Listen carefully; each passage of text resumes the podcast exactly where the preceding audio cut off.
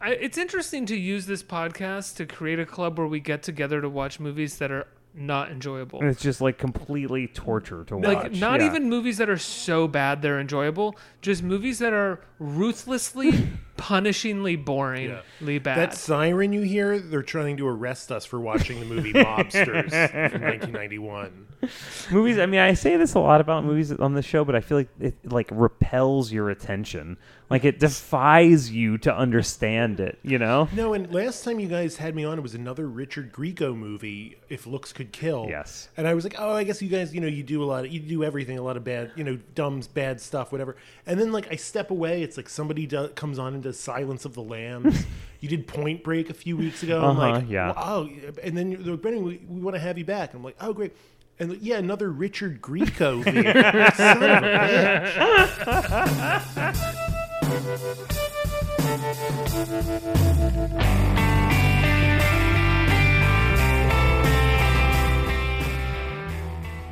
They came to America looking for a better life, I welcome you today, boss of all boss.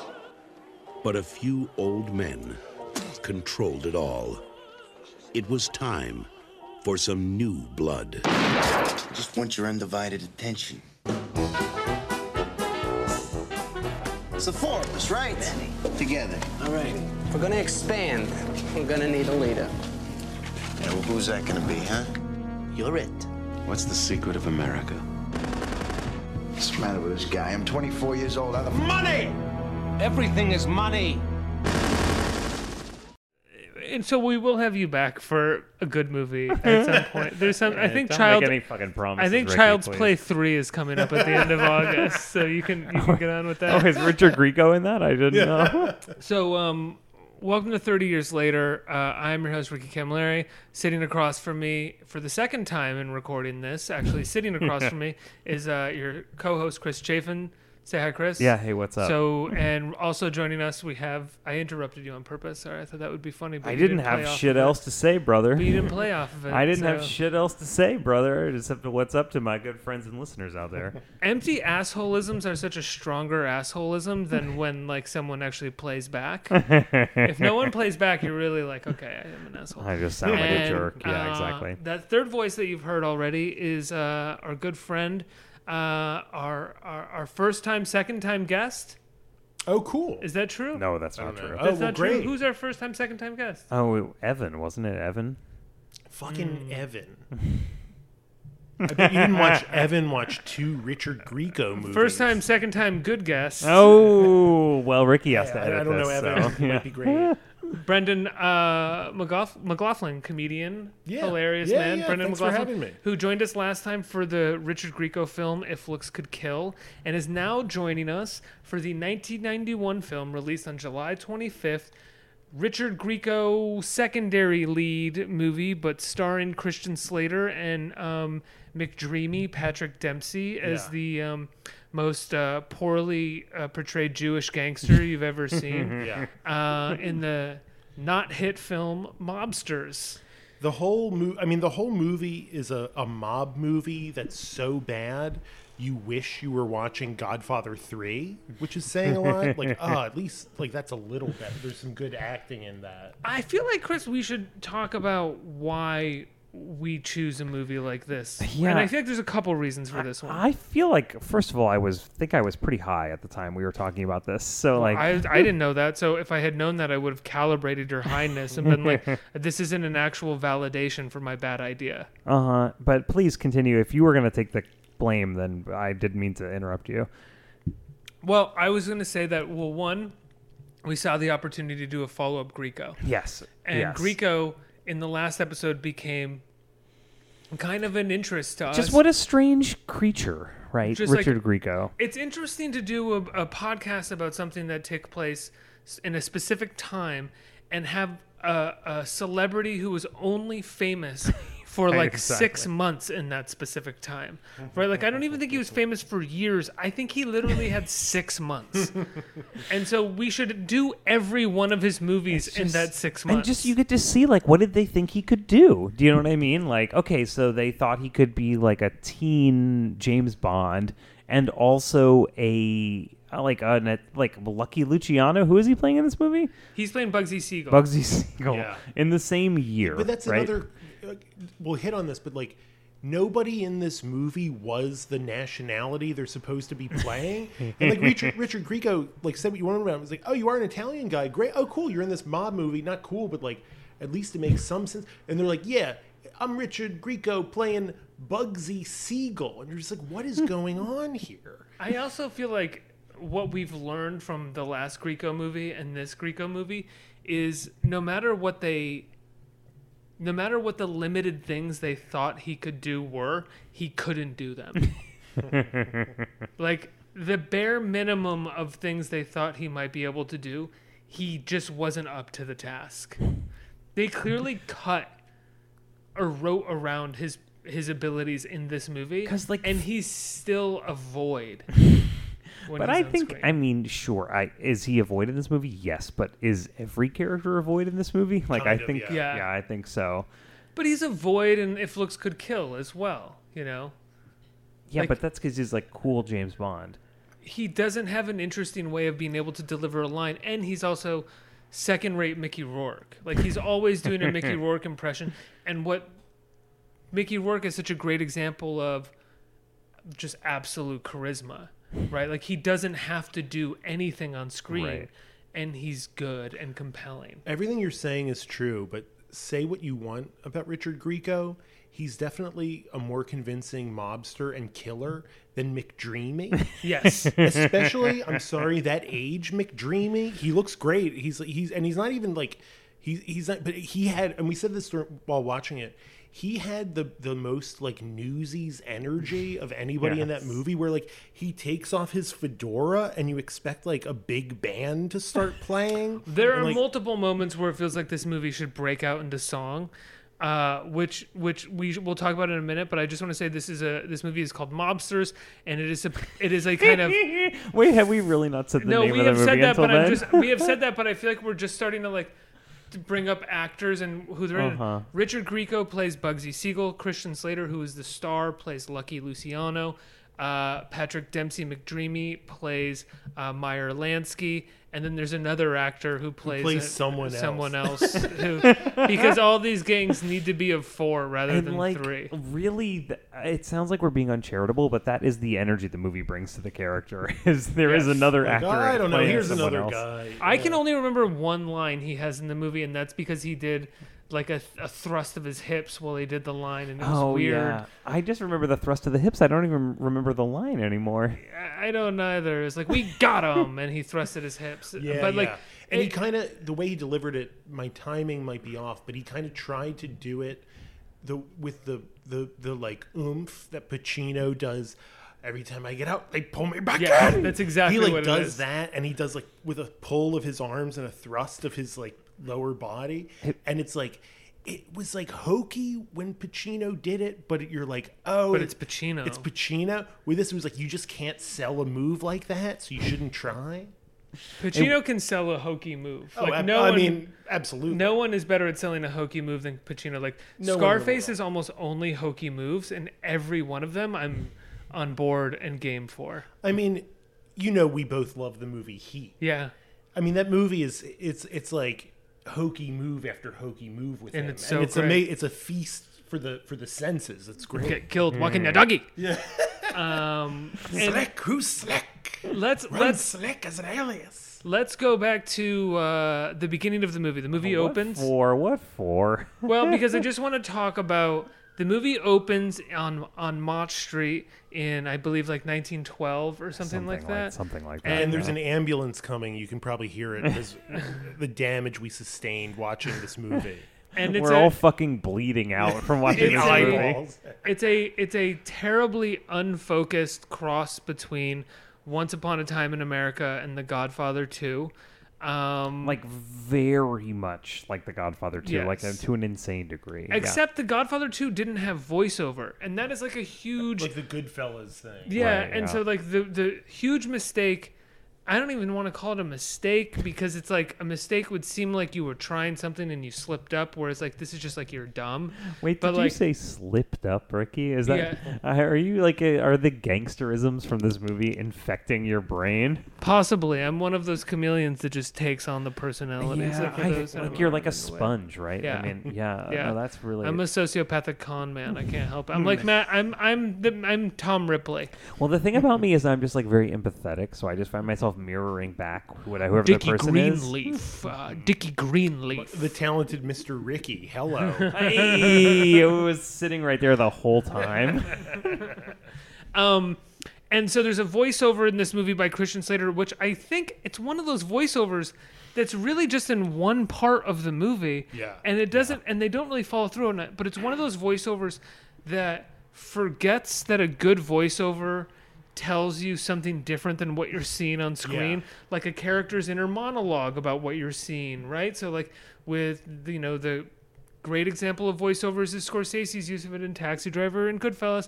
And when the voiceover there is Henry Hill's feelings about what you already see contextualized visually, whereas this movie is like that was me. That's me in Lucky the middle Luciano. there.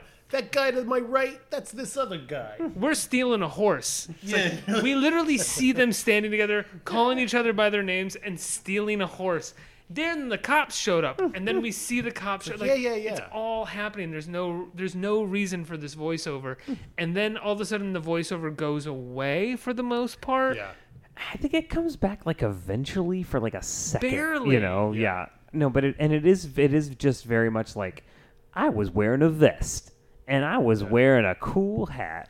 and the, and you just think to, like yeah, like you're saying like what what is this adding to the movie? Why is this happening? But then it is like this was just a thing at the time like the Alec Baldwin movie that we did with the Paul Reiser narration, right?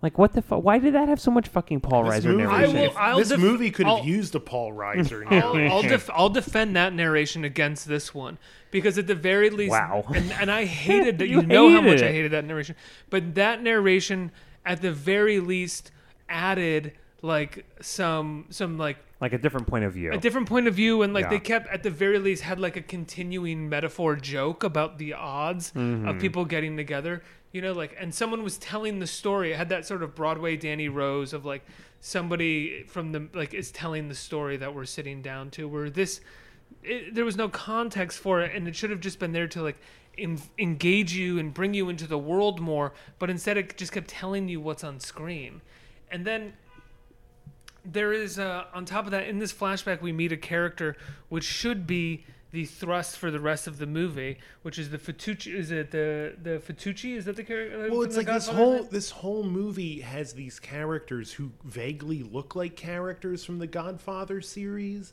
and it's like trying to be like like I, I, like make you think of something better while you're watching it, which seems like not the best idea for this movie. But yeah, one Anthony Quinn has like a white suit, and it's like he's supposed to be Don Fanucci. Michael Gambon is an Italian yet also somehow British mobster who has a mustache like Brando in Godfather One. Yeah, this is a movie that asks you to accept Dumbledore as an Italian Yeah. mob boss. well, the whole movie, like no one in the movie, with the exception of Richard Grieco, is Italian, and he's playing a Jewish mobster. So the whole movie, the part in, in Godfather where Bonasera is like telling his story, and he goes, um, like, um, you know, my daughter, she found this boyfriend. And he says with real frustration, like, not an Italian. And I feel like the whole time watching this movie, every time I met a supposed to be Italian mobster, I kept hearing Bonasera from The Godfather being like, not an Italian, not an Italian. Christian Slater, not an Italian. well, this is the thing. Christian Slater is the star of the film. He's supposed to be an Italian gangster. His whole character is about how Italian he is. And I didn't I didn't buy that for one Oh, no, single no, second. no. no, he doesn't have an Italian look He doesn't at all. He doesn't have an Italian. Look. He may be. Italian for all I know. I don't know. I don't think. but he doesn't guess, have an maybe. Italian look. Um, but the, the so there's this whole narrative thrust at the beginning of the movie, which is that Christian Slater's family is being harassed and stalked by this local gangster that's very Don Fanucci like, played by Anthony Quinn, who is a henchman played by Michael Gambon. and Christian Slater very early on says, "I'm gonna get revenge. Like my whole life was changed in this moment where he humiliated my father. Well, I'm gonna have get to revenge." say what he did to Yeah, humiliate his. Oh, yeah. father. Don't He- gloss Gam- over Michael this. Gambon grabbed his father's dick in He front grabs of the his balls. he breaks into the family really dinner, hot. grabs the dad's balls, and then talks about having grabbed his balls. And they so clearly he's have a like, relationship. You know why I grabbed your balls to do this? and it was like, okay. Oh, after you grab someone's balls, you like before you leave, you explain why you decided to do that. You know, he says like you're right, but he says, uh, "I grabbed your balls to show your wife what like a little man you are." Kind of Something thing. like so it's like to. Something further like embarrass that. him. You're like, oh, to add insult to injury, you're not only grabbing my dad's balls, you're telling us why you grabbed his balls on your way out. But then You're we like, cut "I'm gonna get you." We We understood it emotionally why you were grabbing his balls. You didn't have to explain it literally. Or like when they whatever the you know somebody wrote the screenplay supposedly. I don't know if there was actually a script, but like the I like the idea of somebody reading it and being like, I'd like to know why he grabbed the guy's balls. I'd like to get into his head. Well, that's kind of like most of the beginning of the movie, which is like over explaining something. Like, I'd like to know like what he was thinking while he was lying in bed, which is like the next scene. Christian Slater's lying in bed, And he's like, thinking, then I lied in bed. and there's a voiceover that is literally like lying in bed that night. I thought to myself, I would get vengeance on Fanucci for as long as I could possibly lived. I would get vengeance on him. Hey, like- so did you get the new pages that I sent? But yeah, I did. So, like, I totally addressed uh. your note, right? About like why is he doing it? Because, well, yeah, you did address it, but it was kind of a little bit like I don't know, feels like rushed or something. You But know? don't you guys think the movie would have been? I mean, there's so many ways this movie could have been a little bit better or a lot better. yeah, I think. But like, if that voiceover wasn't there, right? Because one of our problems the entire time we were watching the movie is that it was set up that Christian Slater was going to get vengeance on this guy, Right. And then all of a sudden, for the next hour and like 20 minutes, you're watching him go back and forth as to whether or not he's going to work with this guy, Right. and not seeming like he's trying to get vengeance on him in any way. And then all of a sudden, he gets vengeance and says, "This is for my fa- my fan, my father." At the end of the movie if there was no voiceover at the top and we had just seen Christian Slater lay there and think about what he had just seen, like we would have allowed the Right. rest the like the, the the second act of the movie to play out in a way that was we would have been curious as to Because, what their right, because maneuvers then and he's scandals Also, were. it would have been better if Christian Slater explained to the guy after throwing him out of the building why he threw. You know why I threw you out of the building? You grabbed my father's balls. he explains it to him before he throws him out. Before as he's Remember ha- grabbing my father's No, balls? do you remember as Yeah, he's he hanging does. Michael Gambon out of the window? He's like, "This is for my father, for what you did to my father." And he's like, "I don't even remember your father." and then he drops him. No, and it's there's like a as line he's where he's falling, like, he's he's like, like, you waited 15 years to get revenge, and he's like, I've been busy, and it's like, uh, well, why have you been so busy? Yeah, you were busy having this convoluted like movie we've been watching. but Yeah, the movie busy. would have been just as convoluted, but not as convoluted in terms of objective if that voiceover hadn't Right. tried to tell us he was seeking vengeance. Because then he 'Cause would have just sets up a seemed- vengeance movie. He would have just seemed like ambivalent, tortured, but then you kind of you didn't know what he was going to do. You didn't know what he was thinking. Yes. You know, Yeah. but it, it really does reek of somebody like getting notes at the end and being like, "Oh, there's not like enough stakes and tension. Like we really need to understand why Christian Slater's doing all this stuff." Like, imagine if we as audience members had forgotten about the beginning of the movie and, like, just allowed the second act to play out in terms of, like, gangster conspiracies and who's going to be mm-hmm. on whose side. And then all of a sudden the end comes and Christian Slater's like, Remember my dad? Yeah, you would be like, that "What?" like, Whoa, that's of course, of I course, he's trying to kill forgot. this. Yeah, but instead you're spending the whole movie going like, why isn't he trying to kill this You're guy? like, why is he having dinner with this fucking guy? He swore he was going to murder him. Yeah, like, what's what? going on? It doesn't seem like there's a plan to kill him here. By the way, guys, I have to say I love mob movies. I, have seen a lot of them, good and bad. Mm-hmm. This is the only mob movie I've ever seen that has a shopping montage where he, like F. Murray Abraham, who is some other boss, someone, whatever we meet, it doesn't even matter. Who's in it for a while, and then they kill him, and you're like, why did they kill him?" I thought he, everybody liked him. and it nice doesn't guy." seem to have any repercussions of anything. And then yeah, everybody just moves on. But F. Murray Abraham talks to him and is like, "You got you got something here, kid. Your only problem is you got shit style. And then it's like, bum, ba-dum, ba-dum. and then there's like literally like a like a rom com. Like a Pretty Woman- like a Pretty Woman of like trying on like like Different instead of like fun f- sunglasses and hats, it's like mob era suits, and he's getting like fitted by the tailor and all But they this are shit. like hugging during it also. it's like fun. It's it's like it, yeah. Well, again, that's that, and that's where this movie that and like the '20s flapper scene. There's all these things in this movie that feel like so. So when someone pitched the movie, they were like the clothes, the the flappers, Right, the yeah. Tommy guns, mm. the the the style, and then they just kind of like put that into the movie in that list without any context, Yeah, without yeah, any yeah. story. They just had like a list of beats that they needed to hit stylistically, and then the story kind of fit around that. When, if you think about it, like, it's not that hard to tell this story.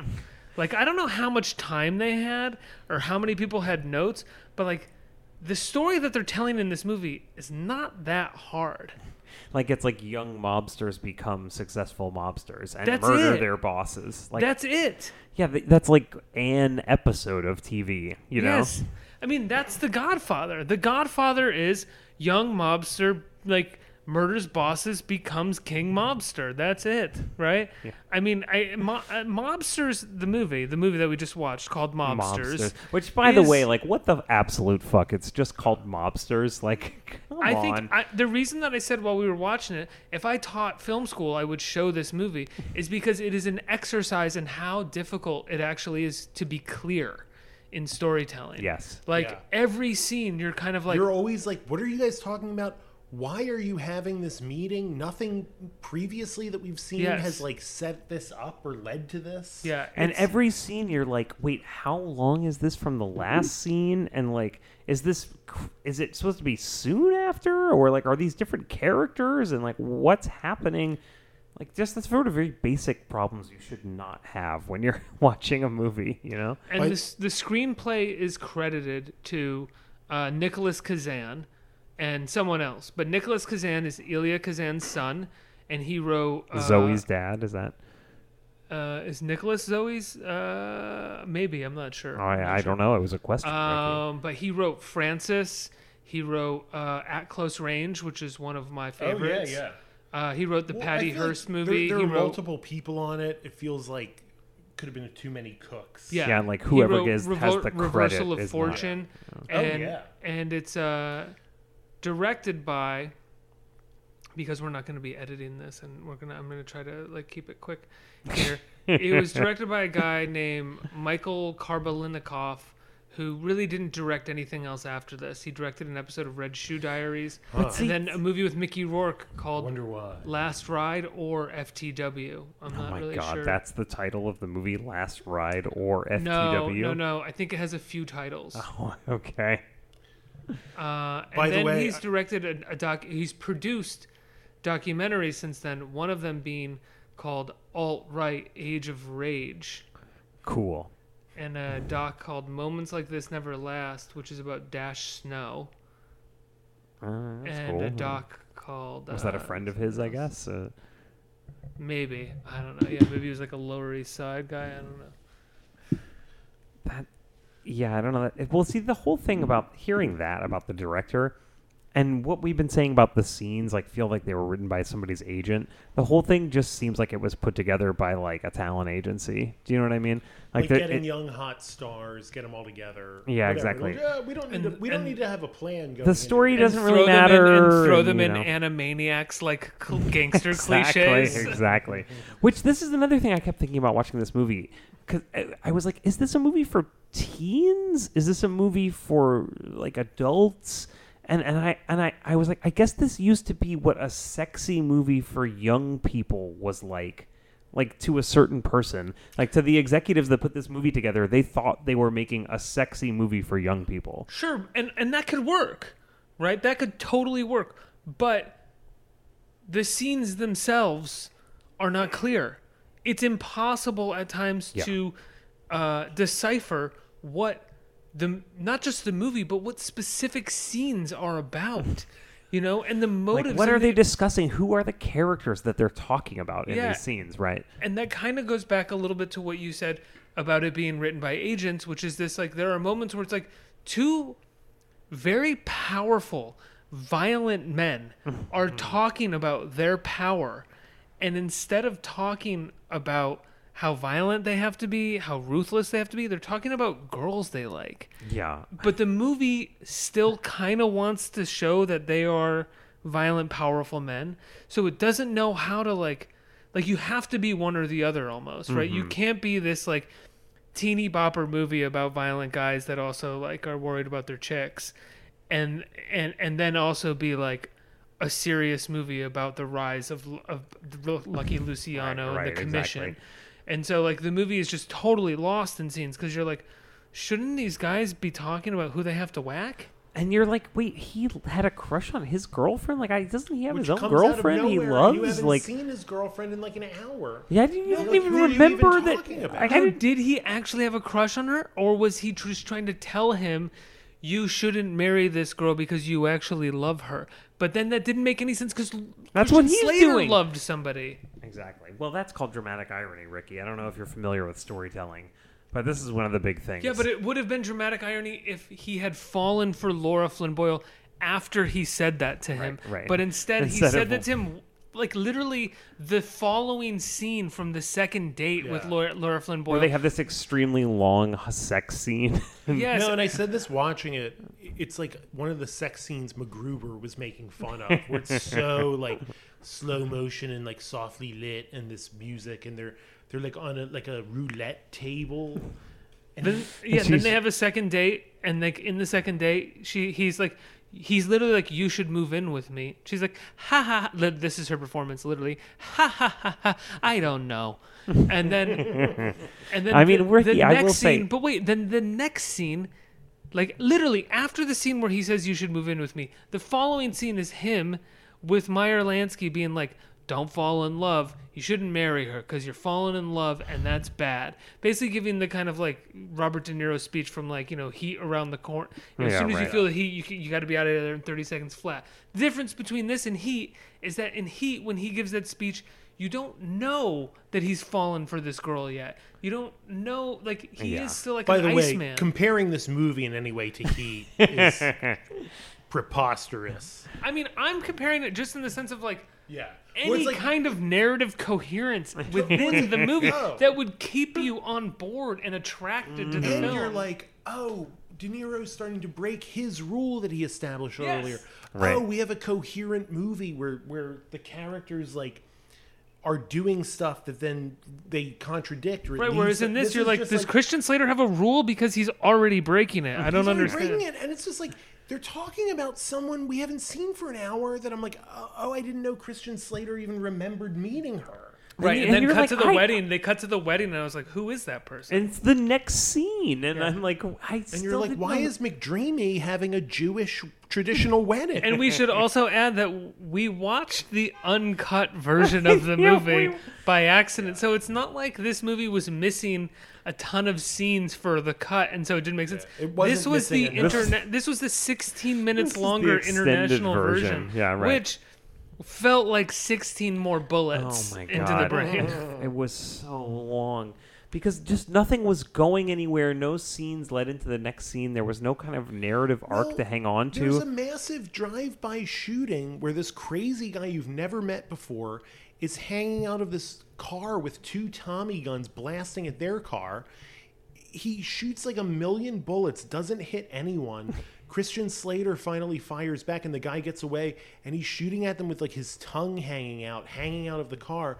Then later, they're just hanging out with the guy like nothing happened. and then yet again later, because no scenes matter to affect any like scenes that happen later, they're like, "We're not happy with you. You shot at us that time," and he's like.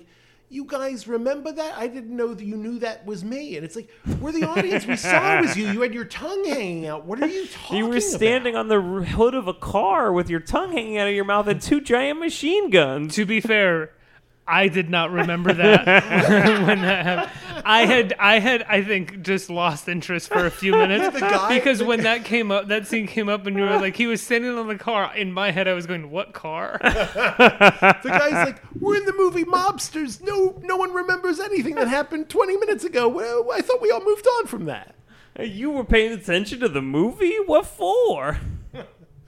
By the way, I have an alternate title for this movie, Mobsters. Oh yeah. I thought maybe since Michael Gambon grabs the guy's balls, it could have been called Mobsters Balls. Like Monsters Ball? Yeah, exactly. But Mobsters balls. Yeah, that's great. Um, I was thinking it could just be called Disney's Goodfellas.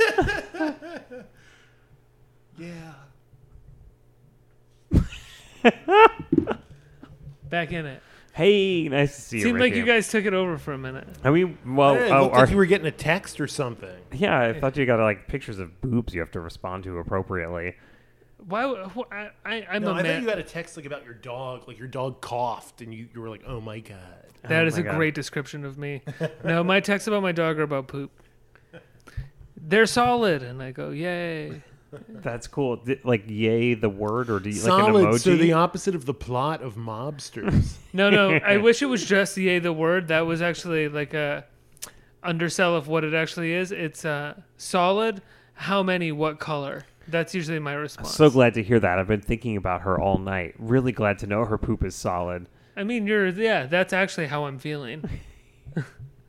she just got Can't spayed. believe I left the house to watch this dumbass movie when our precious baby has poops and I don't know what consistency they are, and I'm Might have feeling been really more bad. compelling than Mobsters. She just got spayed on Friday, and she has like a one of those plastic cones around oh, her yeah, neck. satellite. and and uh, she likes to sleep on pillows on the couch. Like she curls up to the side of the couch and puts her head on like a pillow, or sometimes even the arm of the couch. Uh-huh. And with the cone, it just sticks up off the arm. It's very very cute. And funny. Oh my god. What a what a precious baby, Ricky. And she really is a pr- she's the she's the precious baby of the house. I'm very happy for the two of you. Very precious. Um, yeah. So mobsters, Wait, Ricky, can I just say muzzle? muzzle, Yeah. I muzzle. feel like I'm at McDreamy's wedding over here. again, the wedding itself feels like the wedding, the voiceover, the flappers, the Tommy guns. It all feels like part of a pitch that they were just kind of like throw it all into the movie and then find a find a narrative around it, and they just never did. And then they also feels like they went down a casting list and got who they could come up with because this cast is not great. I mean, Depp was apparently the first person they went after for Lucky Luciano, and sure, that makes sense. That works. Yeah, yeah. I can see sure. that. Yeah. Um, Slater just is he he cannot exude any other temperament than shithead in 1991. you know, like I mean, he he's just it's just not his energy. I think you were saying, Ricky, like people call him like a poor man's Nicholson, but the thing is, he Nicholson would have known this is not his energy. Yes. You know, to be like a an intimidating gangster of this type. It it doesn't make any sense. Well, Nicholson Slater has does it. Nicholson has overpowering charisma that like knows how to take a role and make it him, right? Nicholson, I well one I can't think of a uh, a 1920s gangster movie that Nicholson has really done. He did a movie with Warren Beatty where they were like depression era con men, which is garbage. Uh, it's Mike Nichols directed it. It's just it, it's on paper it sounds like it would be amazing, but it's not. But it's not for lack of the two of them being good in their in in their in in in what they're doing. And Nicholson is a private detective in like the 30s in in in uh, Chinatown, Chinatown, yeah. right? Yeah, yeah. um, and he's great, but he's great as that like the private detective. He's the scumbag. He's the Right. the sleaze who's getting too too far in over his head. He's not the boss. Yeah, like yeah. Nicholson, kind of like like Nicholson Oh, can know what? only be You the boss when he's the of- Joker. Yeah, Right? I just thought of weirdly, and I don't even I haven't seen this movie in forever. Prizzi's Honor, I've never seen which it. John Angelica Huston, Houston, right? won the Oscar for supporting actress. They were together, and it's John Huston. But again, it's it, it's like this where it's like, oh, it's this like supposed to be an Italian mob movie. No one in it or involved in it is Italian, so it just feels like, oh, none of the I don't believe any of these people are these roles. But at the same time, it's a better script. It's not like incoherent like this and it's like you have people who know know how to make movies working on this movie obviously john huston like it's like oh like as a mob movie that's not like my like i wouldn't count it as like a great mob movie but it's like when you're watching it you're like oh this makes sense the characters have chemistry like you're like oh i don't totally buy the mob thing here but like I understand what's happening.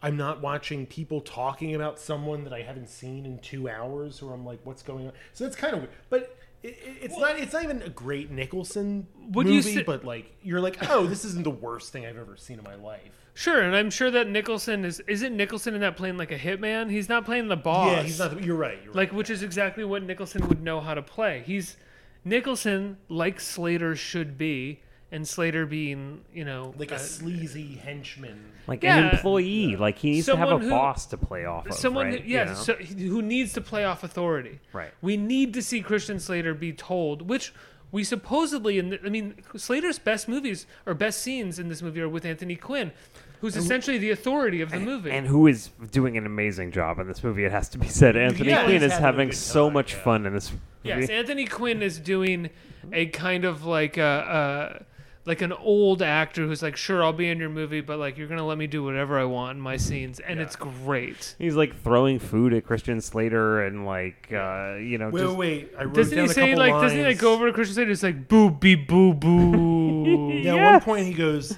to he offers this piece of broccoli on his fork to Christian Slater, and he's like, "Hey, want some broccoli?" and then later he calls him a sucking bastard son of a flea.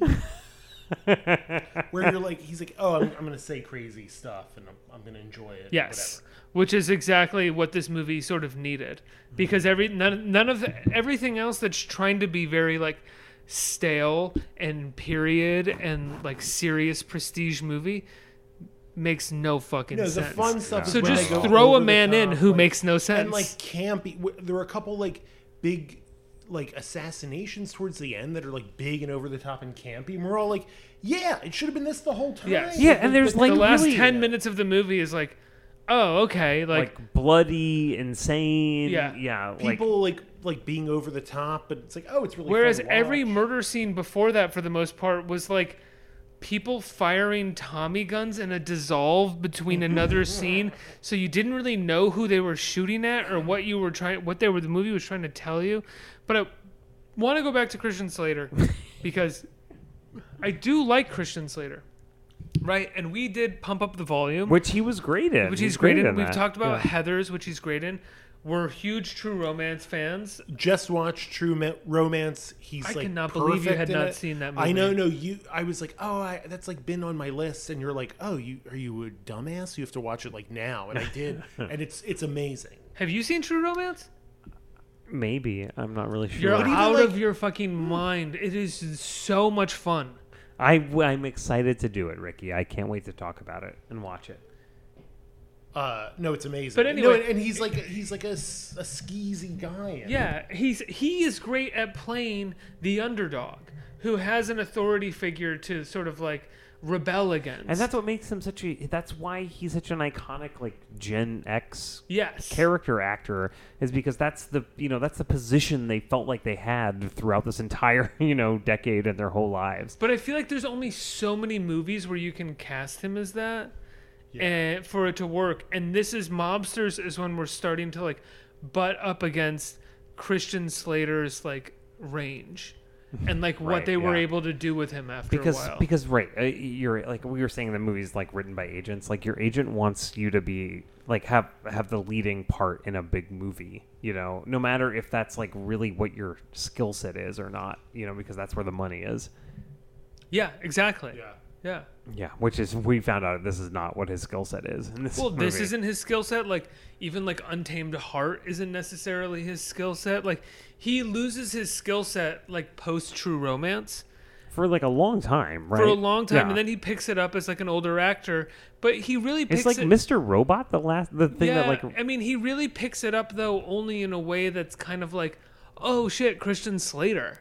You know, not Right, like a, yeah. a kind of like fun cameo, Like a And you not like did, uh, actually being an actor. You guys did Prince of Thieves. That was the first thing I Yeah, and saw he's him in. as terrible in kid. that Yeah. movie. But it was also But like that whole movie is terrible. Oh, yeah, I mean, And it, yeah. it's just it doesn't make any That sense. movie's that he's even in unwatchable. it. Yeah. I mean, it's more watchable than fucking mobsters. At least I'm like, That's oh, fair, I, I yeah. know. Honestly, even though similar. It's stupid, but Uh, I know Ricky, what's happening. look- similar somewhat. movie. Look- in my mind, very similar. Look, Ricky, we're all feeling really hopped up right now, but don't say a bunch of bullshit you can't take back. Okay? like, it's- I I think they're similarly No, no, no, nonsensical. no, no, no. I, I think like I feel like Rickman kind of saves Prince of Thieves because he's so fun Yes, to watch. like Anthony Quinn could have No, saved this, this if they was had more. could No. have, could have, but he doesn't. He's basically doing the same scene four times. Like the first Like two 12 times. Okay, hold on, 20 hold on, times. You're hold like, on. what are you fucking I am gonna talking do my about? pitch. I'm gonna do my pitch for how uh-huh. mobsters is like Great. Prince of Thieves.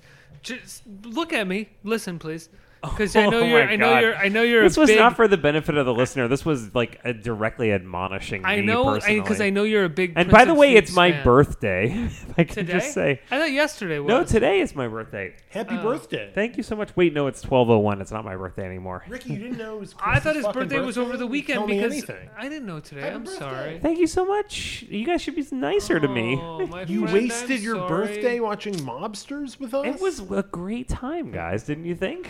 I would just like the listener to know that I feel genuinely bad about not knowing that it was his birthday. and I spent the evening watching a terrible movie with Chris and his wonderful wife who walked out 25 minutes in because she knew how terrible it Yeah, was. very smartly, I thought. and I just feel bad that they spent his birthday together watching this piece of shit when they could have been watching something like True Romance. um, but I but I want to give you my pitch for why this is like Prince of Thieves. yes, please. Okay. Period piece. Uh huh. Lead role, lead actor who has no business being in this part. Love it. Keep going. Yes. A second act that I mean, may, the movie, both movies are probably like five act movies, actually, not three. Yeah. So like a saying two, mobsters has acts is giving it too much credit. Oh my Okay, god. so like let's let's look at it this way. yeah, it's like thirteen acts. I mean, think. the movie freeze frames when the gang, when the gang gets together, right? The boys, Lucky, Bugsy, uh, The movie Meyer freeze frame- Lansky, Meyer Lansky uh, get together. the movie freeze frames. That's the f- end of the first act, and then the third act is when they start really killing people together Right. at the end. That's the end when the Lufthansa heist goes wrong. Right. Yeah, they start. And yeah. that is, those are the only two sections of the movie, good or bad, that make sense. The middle of the movie is just meandering bullshit that is a, like scenes like barely flowing into each other that like you are constantly questioning the the the, the necessity and There's the like a- validity of and I feel the same way about Prince of Thieves. Well, and look- on top of that, to add it, Wait, can I a just- villain, a villain, a villain, Who do you think the villain of the mobsters is? Anthony Quinn, a Really? villain, What, what about uh, A villain- Dumbledore? Michael No. Gambon, yeah. a villain who is the only actor who They're like, we have to kill him because he's a Hufflepuff. uh, a villain who is the only actor who knows what he's doing in the movie, Right. Okay. Sure. right? And on top of that, in terms of the protagonist, a group of hanger-ons for the protagonist who also seemingly have no business being there and by the time the end of the movie comes you're not really sure why you're supposed to like them Like who's who or like why I any at of them? least think like like you have Little Similarly John, bad movies. You have the like the other like like uh kind of like in prince of thieves little john is little john who is he's the little big john guy with the stick. yeah Yeah, from he Whose shows Lines up- Did It His Anyway? wife has He's on. he, horrible he- yeah, birth. he shows up Yes, like his wife has a horrible birth. then she, that's then that's she the gives thing you birth and he remember takes about the baby and is parading it around the like tree houses. he shows up his wife has a horrible so birth. late into the movie or no who's the drunk one Yeah, Friar Friar, Friar Tuck. Tuck. Right, Yeah. Friar Tuck shows up so late into the movie, Yeah. and suddenly he's supposed to change roles, and then suddenly you're supposed to love him in the last scene of the movie. It doesn't make any sense. Like they're just This- piling things on. that at least moves And his- along. I, I think that moves. Sure, it's a better- quicker it's a better This is movie. like, oh, we're in like a five minute scene of these people talking who've talked before, and w- like there's like three scenes in the sauna. Like, how many fucking times can these guys talk It's- to each other in the sauna? It's a better movie, yes, but they are. I think. I, but I think Ricky they is are like a also- dog with a bone when it comes. I, to... I think they are also bad in similar ways. No, I, That's what I'm saying. well, and it's like a similar time, obviously. Like, yes, wow, just- Nottingham in 1541 or whatever is very similar No, to America in 1920. came. But maybe, I mean, maybe there were similarities. By the way, I thought it was so weird how at the very end of Mobsters, uh, Sean Connery comes out and like smooches one of the women. It was really random. Right, like Weird uh, choice for that. Christian movie. Slater's getting married to Lara Flynn Yeah, Boyle, and all of a like, I sudden allowed to kiss the Sean, bride. Sean Connery shows up and he's like, "No one gets married without me getting a piece of that action." And like, She'll be with you later. the thing about the end of that that at Robin Hood is that what no one ever talks about is very close to reality when it comes to Sean Connery and his unfamous friends. Um, now it's time for me to kiss the bride. By the way, one thing that we kept saying in the movie we lo- we did like uh, Chris Penn. In Oh, it. yeah. It- well, and he, he's he's good in it. Um, he pulls off his stuff. Doesn't have a lot to do, but again, it's also this bittersweet thing where you're like, oh, I wish I was watching Reservoir Dogs right now. Like, Yes. oh, I oh, Or he- the he- or Abel Ferrara's The Funeral. never seen it. It's a great Chris Penn performance. Hey, can I just And say, Annabella Sciorra and Vincent Gallo. Oh yeah, Can I just tell And you, David Patrick you've made a real fucking rookie error by admitting to not seeing an Abel Ferrara movie while talking to Ricky. You know like, what? you put your fucking life in danger, you piece of shit. with here. Look, there are there are I'll, I, on this podcast. I'll admit up front there are Ferrara movies that I myself have not seen. I wow. Now I mean wow. That that's amazing, Ricky, and that's None- very humble none- of you. None from the heyday. None from the heyday. You know, the heyday. You know, seventy since from Driller Killer to RXmas. I've seen post RXmas. There's probably a few I haven't, and then even from Wait, Driller Killer to RXmas, there's a few that I should catch up with again. Like the Blackout, I recently caught up with again, and that was necessary. When you say to when you say Ricky, there's a few I should catch up with. Can you explain to me what you're talking about? What do you mean? What's the question? I when you say when you Catch say up with again. I said catch up with again. yeah right. Well, I'm saying like so what you need to call them on the phone and ask them how they're doing. Like what are you? You know, a great filmmaker or someone that you feel so, a filmmaker that you feel close to Uh huh. Yeah. like in some in some way like in, in the sense that they tap into like what you like about movies or what you want in a movie. If there are things that you didn't understand that they made or things that you don't know by heart in some Uh-huh. way, it's nice to check back in with those. Martin Scorsese has those movies for me where it's like I a couple years ago went to see I had seen it already, but I went to see Last Temptation on the big screen in 35 millimeter, and it was fucking mind blowing on the big screen. It like was I've really never like seen it. yeah, it was I've a, never it was like I've kind of it was had a real experience. I don't know if that experience is the same watching it at home. Like it's a real kind of like be in a space that you can't leave in the dark Yeah. while watching while while while watching it. Whereas like at home, you know, you're not really as drawn into atmosphere at home. You're kind of at home. You're kind of like looking for story beats and to keep moving. And um, yeah, so I wanted to catch up with that movie, and then with Ferrara, uh, he has so many films, and like I, I recently caught up with China Girl again, which I think I, I think I had seen when I first moved to New York, but watching it again now, I'm just older and I'm not drunk while I'm watching it, or I'm not like with a group of people that I'm partying with, or I'm not watching it at two in the morning or something. I'm watching it like kind of seriously and looking at what he's doing, and like it's just a different experience, you know. Hey, I so mean, do every you- week on do you- 30 years later, we remember, like, to. Can you like think back at all the movies you watched from the age of like 17 to 23?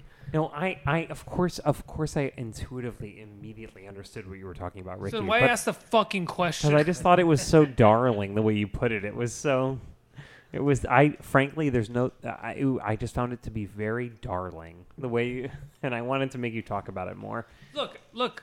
I'm a lonely person. It's checking in with my friends. Okay, it's checking in with my friends. There's a few I should check in with. Yeah, you know, just make sure they're doing okay. You know. Yeah, I would like to check in with some of Ferrara's.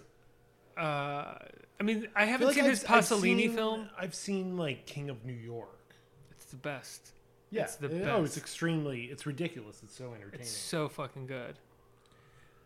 so Uh, every week on 30 years later, we like to ask three questions. Oh, we're jumping to that already. I think we should, don't you? But wait- it's fucking 12, 10 a.m. Yeah, that's fair. That's fair. That's fair. We're live. We're we're We're in doing it home. live. We're doing it live. We're live. drunk. yeah. I'm drunk style. We're wild style. Okay, so let's do the three questions because I'm in it. Yeah, go for it. Well, what are they? Okay, fuck you. First of all, that's the fucking. How are you such a fucking shithead? That's the first question. Um, every week on Thirty Years Later, we. Why don't you check in with me? You can find out. Oh, Ricky, that's the fucking last thing I want to do is check in with your ass. um, every week on Thirty Years Later, we ask three questions at the end of the episode. Um, I Ricky, did Ricky email these to you? Do you remember from last time? No. He can come up with them on the spot. He's a com- he's a comedian. The first one is just it's real simple. What's your favorite part of the movie? It's a weirdly hard question because I disliked so much of it. Like, what was the one thing I liked? Oh, I um, I'm gonna say Chris Penn's performance. I like you're like he. It's a bad movie, and there are actors in it where I'm like, oh, if you were handed like a better script, you could like do something okay with it. He was like he. I felt like he made it the best he could and he kind of like you believe like unlike a lot of them you're like oh i believe you could be in this crew kind of and um uh yeah at one point he he kind of i don't know where dude, this is conjecture he kind of looked like he had been out late the night before he And looks kinda- like I'm he's like, oh, I drunk. kinda, I'm like, oh, I kind of appreciate that. You're in this terrible movie. I'm like, oh, I, I, it makes me like you even more. Uh, but it- like, he he did the most with how how crappy this like movie and story was. I think he's a he's an example of genuine in charisma. Like, Totally. When And- he Yeah. appears Yeah. on screen, you're kind of like, "What's this guy doing?" You're like, wait, why am I suddenly uh like like I'm not compelled. Interested, yeah. I'm not compelled by like Christian Slater's decisions as an actor. He's Yeah. actually, you know, fair, all, all these lead roles are played by guys who don't really make interesting decisions as actors. They're just kind of boring, good-looking men. Like you could at least get good-looking men who do interesting things.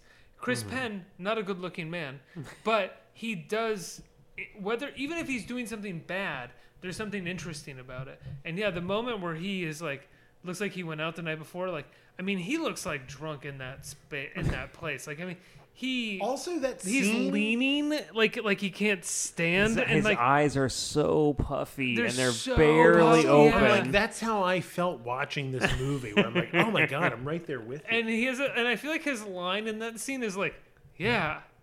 And like that's the line, and like when the way that he delivers it, you just are like, that guy's hungover. Also, that Yeah. scene that scene is supposed to take place on Staten Island in the shadows of where they're building the Verrazano, I think. Mm-hmm. But it, it looks like L. It's clearly L.A. And it looks like where Nicholson is going and like looking for water in Chinatown. and there's like the kid with the donkey, and he's like, "What's? Have you seen any water down there?" Like you're like, "Oh, this is so not Staten Island." It's like kind of amazing and hilarious. if you want to know how confusing this movie is, they there's an actual person named Monzano who Verrazano is based off of, but the Verrazano Bridge has nothing to really do with Monzano. There's a guy Oh my Why would you but then do there's the that? Verrazano. But they named a guy Verrazano, yeah, Yeah. Even though there's the Verrazano Bridge, and then they had a meeting on the In Verrazano Staten Bridge Island. with Verrazano. So it's like yeah. it's just. uh, I spent the entire series of- movie being like, is this supposed to be the guy the Verrazano Bridge is named after? No, like, his name's Verrazano, and he's based off of a person named Manzano. so it has nothing to do with the place by Verrazano. So why put it on the Verrazano that's being built in the moment God. without trying to get you to think that a man named Verrazano, Verrazano has something to do with the building of the Verrazano Bridge? It doesn't make any sense. My favorite part of the movie is the last 10 minutes of the movie. Yeah. Suddenly the movie gets really violent and Yes. it's fun.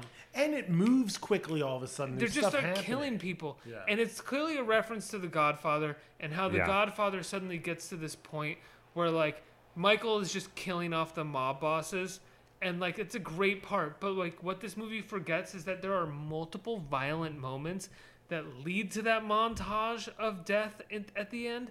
And there's also great storytelling that leads to that montage, operatic storytelling Right. that leads to that montage of death. You're In really this- invested by the time it happens, right? yeah, this Oh, this is totally. a, this is a piece of shit B movie from the beginning. even there's a part where- like, the, make it the most basic story possible. Yeah, yeah. And then just straight up death and carnage and mayhem all the way through. That would be great. I mean, the fact that they cast the guy who played Maniac Cop in the movie, and as someone who like deeply loves the Maniac Cop movies, at least the first and the second one. Like having him in the movie, I was like, oh, let's get some violence here. But the movie takes so long to get to any real violence. Can I just, Ricky, interrupt at this point and ask you to please describe Maniac Cop's face? Yeah. So the guy who plays Maniac Cop, whose name is slipping my mind, uh, he has, uh, uh, I believe, a disfigurement, some sort of uh, deformity where he has a gigantic jaw. So he has a It face just and sticks head. out from the side of his head. It's like a, it's like a bird. Like it just goes. It's like the largest head and jaw you've ever seen. Something you would find in the Mutter Museum. Like just, it's it's it's you cannot miss him. It's like he's And like he a comic strip character from the 30s. And yeah. he plays a henchman with no lines.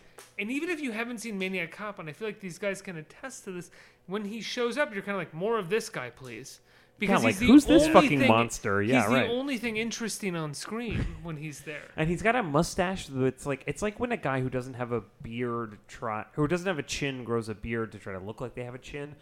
This guy has such a gigantic face that he's grown a mustache to give some kind of scale to what's going on on his face, and it's it's just disorienting, you know.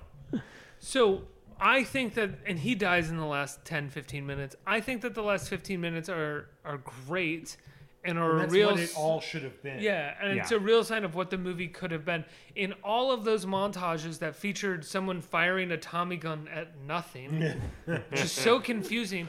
Well, we like, there's could have had people getting in Good- ripped in Good- up. But there's the one part in Goodfellas, and it's it's great because it's used so sparingly. But but at the end where he's like, "Yeah, I always wanted to be whatever a a, a gangster, a good Goodfellas, whatever." And it's like that great shot of Joe Pesci like shooting at the camera. Like it feels like they were like, "Oh, that was cool. Let's do that 80 times and just just show somebody Yes. shooting at nothing." Well, yeah, they're doing like a like a constant reference to like the Public Enemy Right, or it's like Public Scarface. Enemy, right, yeah, yeah, exactly. like these these movies where it's like you know these. It, it- it really is like let's like I said an Animaniacs kind of montage of gangster movies with the hot actors. Not even really the hot actors of the moment. Just like the like hot I, actors. I'm pretty sure get, the you hot know? actor of the moment. I, I don't think Patrick Dempsey or Richard Grieco or Constance Villamobis or whatever his name is were hot actors of that moment. You know, like Grieco is literally just months into, uh, and I could see so many actors turning down who are supposed to play Bugsy Siegel turning down that part because he has nothing to do Yeah. Yeah. in the and movie. He does part nothing. Where, oh, oh, all Oh, of a that sudden he's scene. like, cra- he's talk about that be scene. We have to super- talk about I that scene. But all of a sudden, out of nowhere, it's like, oh, he, this guy's really twisted and creepy and fucked up, and it's like, oh, it's that would be fine, but there's been nothing hinting at that until now. So No. it's just like random crap. So we should say Yeah. This is Bugsy Siegel is a character that's like referenced and is in scenes, but rarely has something to say. And I think it's because they cut all of Grieco's dialogue. Um, and then all of a sudden we get some scene in the midst of this movie. Out and we've hardly had any scenes with Grieco uh, up to this point. So like basically, hardly any. Basically, our introduction to him is a scene where he's seducing a young woman with a knife to her, and his mode of seduction with the And knife. it's like not just a knife; it's like a fucking ice pick. But it's like it comes out really of nowhere. violent. Like you know, and you know nothing about this character, And all of a Other sudden than the it's fact like, that oh, you're he's supposed really to like him. Yeah, Other yeah, than the fact that he's like one of your main He's one of the characters and you're crew. supposed to like him. Yeah, exactly. And then it's And- just like, and- oh, he's really twisted, and like nothing has set that up earlier, and you're just like, what is? What am I watching? What and is he's not even just like you know like maybe like cutting the straps of her l- negligee off Right, yeah. with it or like her nights he's literally oh taking it and jabbing it into her belly he's telling and her, being like, I know where this is where your are, liver is kidneys. I know where your And you're just like, what kidneys are. Yeah. Yeah. and then all of a sudden she's like and then She's like fucking- digging it. You're like, what is this stinks? I mean, look, this is coming from three nerds who ma- who are like in relationships. Yeah, I have- We have no idea how to like you know get laid on the reg with with like singles, but this seemed violent to me. And if this is what you ladies are looking for, wasn't- I'm glad to be in my role. it my wasn't relationship. justified in the movie because they didn't like set up earlier, like, oh, this guy's a real loose cannon. no, not at all. It's just like all of a sudden out of nowhere, like, I'm super crazy. Well, I guess it was trying to set up where in the next scene he kills one of the mobsters for no reason. So like this is the setup scene. But they've already dialed it up to 11 by Yeah, having him yeah. like basically stab a woman to death Right, by again, means of seducing her. flip flip those scenes because one of them is crazier than the other. Yeah, Right? Like, exactly. killing a mobster, if you're a mobster, is rational to us as viewers because that's the business. right. Putting a knife to a woman you're trying to seduce's belly and saying this is where your kidneys are. And to is say he and, he's, and it's like honestly, we're underselling how fucked it is. He's saying all these things about like bodies bloating and like it's like really extremely fucked up stuff. And It's again, serial it's killer so out of left field. It's like, what is this? Like, this where movie is this like coming a different from? Movie.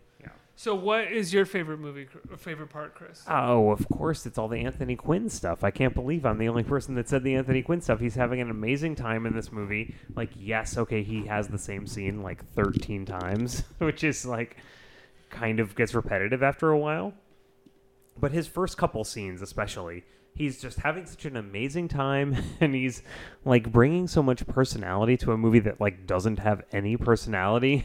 I mean, it's like you keep saying, Ricky, he seems like he showed up and he was like, yeah, okay, I'll be in the movie, but like, I'm to do this. And like, I'm not taking notes, you know? And like, he's just yelling and he's very fat and he's like eating the whole time. He just seems very alive and real in a way no one else in the movie does, which is fantastic. I was really, really enjoyed it. I'm with you on that. What is the most '90s moment of the movie for you? Oh my god! I mean, that's really hard because there's it's so of its time in a lot of ways. I think I think the idea that this would be if if you are like Endeavor, okay, and you have like six young hot clients, the way that you're going to promote them is by God damn it! Are you gonna take mine? I can the feel it. the way that you're gonna promote them is by putting them in this weird like 30s gangster movie that doesn't make any fucking sense. Like this is what a hot, sexy movie for young people was. Like that seems eh, deeply misguided and and did, did not last very long after this. Okay. Or was that not exactly what you were gonna say? It's slightly different. No, no, no. It's more close. It's closer to what we've grown out of. But yes. Yeah. I mean, my '90s thing is actually just Richard Grieco. Just Richard Grieco. I mean, I'm sorry, Richard Grieco and Christian Slater in the same movie together. It almost feels like someone's '90s thesis. what an odd bunch of leading men for a movie, right? Like but Dempsey, but Dempsey is not '90s. Dempsey is 2000s. actually He's 2000s. He, no, he's '80s and 2000s. Okay, yeah, fair. The other guy, who knows? He's nothing. But Slater and Grieco are so 90s. yeah, that is 100% true. I mean, Slater is, I mean, it, he's really early 90s, but he is a, I think, an icon of the 90s. Can I ju- is like kind of an icon of the 90s in his own sort of fleeting, you know, burnout way.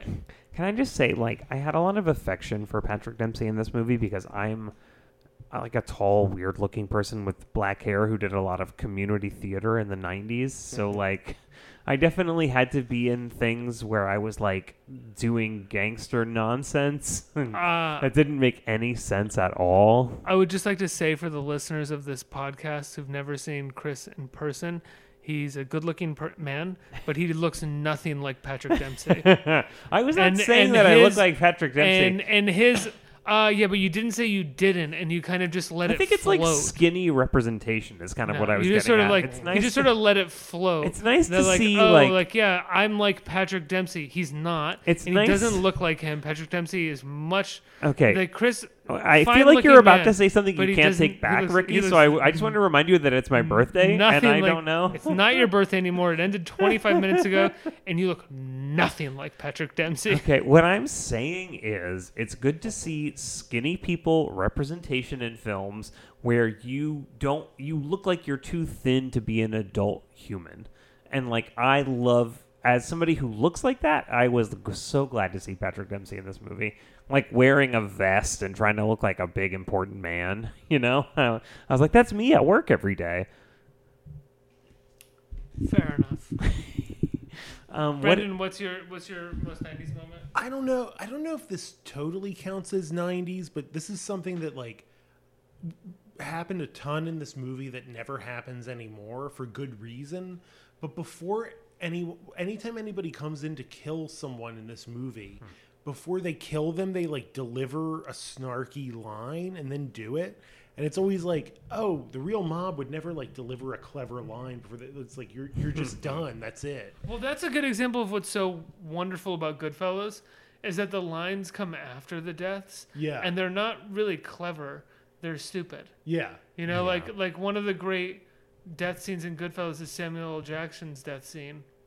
And after he well, one Pesci has a line before he shoots him, which is "You were late. You were late for your own fucking funeral." And then he shoots him. But Oh, then yeah. when they're on their way out, like the real line is like, uh, the guy's making coffee, and Pesci's like, "Hey, make that coffee to go." And the guy starts making it to go, and Pesci's like, "What the fuck are you doing? It's a joke. It's a joke. Leave the coffee." Like that's where the Well, that's where the comedy is. The best example in this was uh, Christian Slater is going to kill this guy who has become his like big enemy, who we haven't even talked about yet, but or I guess we have, but it's so crazy it comes out of nowhere that suddenly this guy's the main villain, and he's this kooky guy, like totally out of nowhere. But the guy is making a phone call in his hotel room, and Christian Slater barges in, and instead of shooting the guy and and like taking care of this big problem he has, he shoots the phone he's talking into, and goes, "I wanted your undivided attention." But then the guy takes out a gun. And they have a big gunfight, and the guy gets away.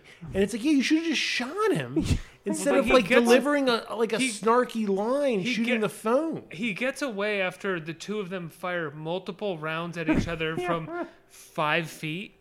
And Yeah. from like Next to there each are all other? these fights that happen where someone's at the top of steps and someone's at the bottom of steps, and they're both shooting at each other and no one hits anyone. It's like you'd both be dead. Like like you guys are like five feet apart. I mean, that's the tragic thing about guns is like you don't. It's not skills based. You know what I mean? Like if you're standing near someone, like yes, you can kill them with a gun. You know. But also, Christian Slater had the skill because he, he was able to aim directly at this old timey phone and Yes, shoot it, and then, and then deliver the line.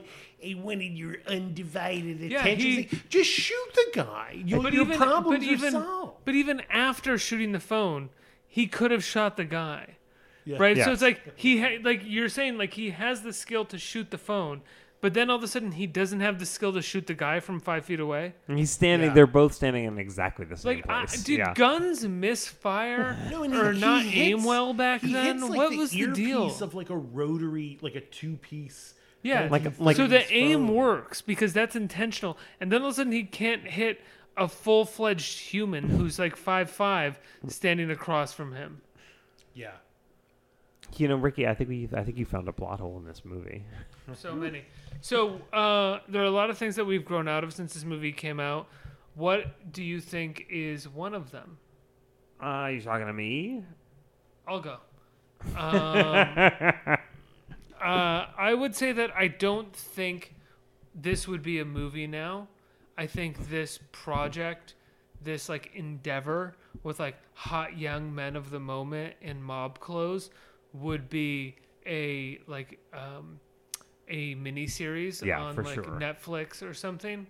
And I also think that the middle of this movie feels almost exactly like the episodes two to five of most miniseries that come out right now. Even I like agree. Peaky Yeah. Scenes that like don't make sense. That, and like, you're just plot kinda, like, threads you're that just- don't go anywhere, and you're like, why do I care about Yeah. any of these people and, and you're like what they're only doing? watching to get to the end. Because you want to see how the actual plot wraps up. I mean, even or something because it's based on like some sort of weird true story that you've heard about and you know the end is what the end is and you want to see how they what they do at that end Right. Even, I was gonna say even something like that's great, like Mare of Easttown. Like there's a lot of fucking filler in Mare of Easttown. uh, like like between episodes like one and nine. Or Yeah, exactly, exactly. Where you're just like, who? I, I don't just give a wish they shit about- referenced more outside of Philly towns in that. I feel like they missed an opportunity there. Yeah, it's like very cool. I wish they would have like had some more f- like Pennsylvania specifics in that show.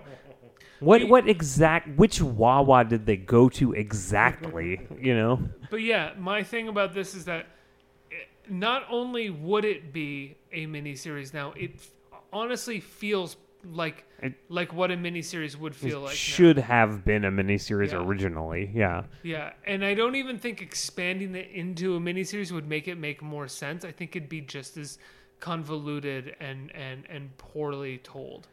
But I mean, if this is like Boardwalk Empire. It's not that different from this kind of thing. You know what I mean? With like a lot of minor characters doing all sorts of crazy shit. But the it- difference between Boardwalk Empire and this, many differences, but one of the main differences is that like Boardwalk Empire knows that like in order to create something compelling or entertaining, you need scenes. The whole thing doesn't have to be comprised of scenes, but you need a scene or two in there Right. that are good. You know, and, and this doesn't. This movie just did not know that. There isn't a good scene in this movie. There's a couple good death scenes. Like there's a couple good deaths Well, and see- violent violent moments at the end, but there isn't a good scene I at all. See, I here's where I think I disagreed with you, Ricky, and we agreed that Laura Flynn Boyle is like very hot in this movie. We haven't even really talked about her. She's in the movie. Let's not bring her into this. I mean, that's kind of like a crutch. She's too hot. She's really hot. Well, uh, what I was gonna say is, I feel like you didn't think she did a good job in the movie, whereas I, I saw her doing as much as she possibly could in the scenes that she was in to do her character, to be like alluring and to be lovable and tragic and. You know, I I enjoyed her scenes. Like I believed she wanted to make out with Christian Slater. You know, Um, I don't think she did a good job in the movie at all. I do think I do think at this period of time, Laura Lara Flynn Boyle is stunningly sexy. yes, Like yeah. she radiates sexuality in a way that very few actresses have have ever been able to do. It was a very brief period of time for her uh, where she was able to get the chance to do this. And in this movie, she's great. But anytime she has to be dramatic, she is uh, she's stiff as a board. Let's see, Ricky. I think so this, was I. I can't believe I almost on, stepped on that. I'm so sorry. On, I'm guys. so sorry. On, right? Am I right? Talking about a bone. Hey, brother. Um, You well, need but Michael Gambon to grab your balls and then tell you why he grabbed your balls. Is this for Lara Flynn Boyle? Here's why I just grabbed your balls. Oh wow, the scene's still going on. Wow. oh well, now I get it. Thank you. Um, what what do you, what what what do you think we've outgrown? Uh, uh, I mean, just this whole bad movie. Where, like, uh, there was no, but there was like a thing of like, oh well, like this is an example of it. There are better and even you know like equally bad examples of like taking young hot like stars of the time, like super Mm-hmm. young and kind of like just heated up. And putting them into like a period thing, like Young Guns is that. Right, yeah. This is like Young Guns with. How have we not said that? You're totally right. Like Yeah, this yeah. is Yeah. so the pitch to this was so clearly Young Guns but mobsters. Yeah. That's Yeah. exactly what this fucking was. I cannot believe. I, I feel really stupid right Even now for well, not I feel having. like we were both. I like, was thinking oh, about that during the movie. I don't know why I didn't say it. And like Prince of Thieves is even kind of that, where it's like Kevin Costner was already like a huge, huge deal. He wasn't like a new, like young, like hot Right. star, but it's like, oh, Christian Slater's in that. It's like that kind of like hot, like early '90s thing, and and like having. The, we, I feel like we all thought the credits might have the end credits might have like. Like a contemporary 1991 song, Yeah. which it doesn't. But it seems like Like could, a Bryan Young Adams, you know. and, But we like, haven't Bryan actually talked about the music that is used in this movie, which consistently Because feels it like also it's like close. kind of wants to be newsies. Yeah, it's another thing where it's like even in 1910 or 17 or whatever when the movie opens, it's like music's like doom doom doom doom doom doom doom doom doom and he's like it was 1917. Like that's not the music you Me guys and the were listening boys in the What are we- what- neighborhood. what is this music that you like that's playing? Because that's not what it was. Yeah, for me, what have we grown out of? I mean, I, I I agree with you guys. It's like just that this is a kind of mainstream film. I feel like the idea of doing like a big period movie used to be so much more of a, a thing, so much more of a like part of the culture in general. And yeah, I think for hot young people, I think for actors of a certain caliber, it was like doing a big like period movie Yeah. and and even like this kind of pop gangster movie that assumed this kind of familiarity with the characters of organized crime from the 1930s to 70s it's like we don't really have that anymore i mean the um, the irishman is kind of like the coda to this whole period because like nobody knows shit about this stuff anymore. And anymore by the way, uh, Joe Pesci and Robert De Niro are the hot young stars of right now. yes exactly Obviously, yes. by the de aging technology. yes Well, that I- was something that I brought up during the movie, which is that at the beginning of Goodfellas, in terms of aging, at the beginning of Goodfellas, the shot of at Idlewild Airport while they're outside the diner, like it, it's explicit that they're supposed to be like 17 years old, Yeah. and it's Ray Liotta and Joe Pesci, and they look easy like 40, movie- 30, Yeah, right. 40 years old. The story's so good, the writing's so good, everything about it's so like you're so on board. It's like, oh, I'm not distracted by that. I don't give a shit. like who Right, like, cares who the fuck yeah cares? And then I'm this on the I'm on like the wildest ride. But then this movie, and we haven't talked about this scene. This movie does a thing that Goodfellas does at the beginning of the scene, right? Which is that at Idlewild Airport, Joe Pesci and Liotta steal the truck, and after they steal the truck, the truck driver, I mean, as they're stealing the truck, the truck driver nods at them, basically gives them the keys, and then he goes into the diner and he says to the guy hold it running the diner, two N words just stole my fucking truck. You believe that? Two fucking N words, right? And he's talking, but he had seen Joe Pesci, and then at the beginning of this movie, yes yeah Don Fanucci, or the guy who's like the version, fake Don Fanucci. Yeah, Anthony by Anthony Quinn's Quinn. first line he there's a scene where he allows his Don like Don Fanucci. Yes, He- very well done. he yes, allows yes. his nephew, who we don't know is his nephew. I We've didn't never know- seen It's before.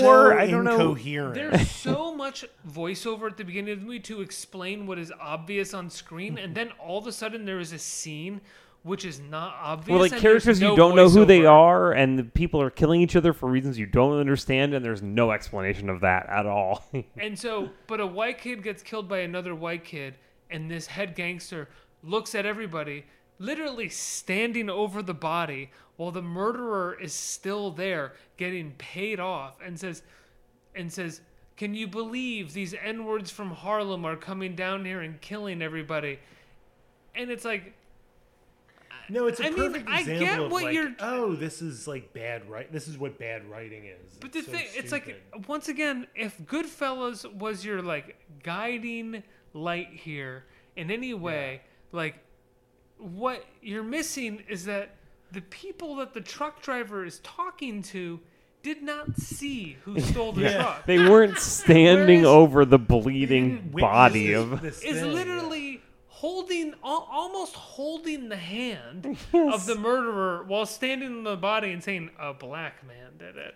And like everybody there has seen it. And i get that they're supposed to be afraid of this man and go along with it or whatever he says but it just begs so much belief for it to be to be realistic. Yeah, no, it, it's the the whole thing of this movie is like, oh, it kind of reminds you of this other thing, except it's way worse.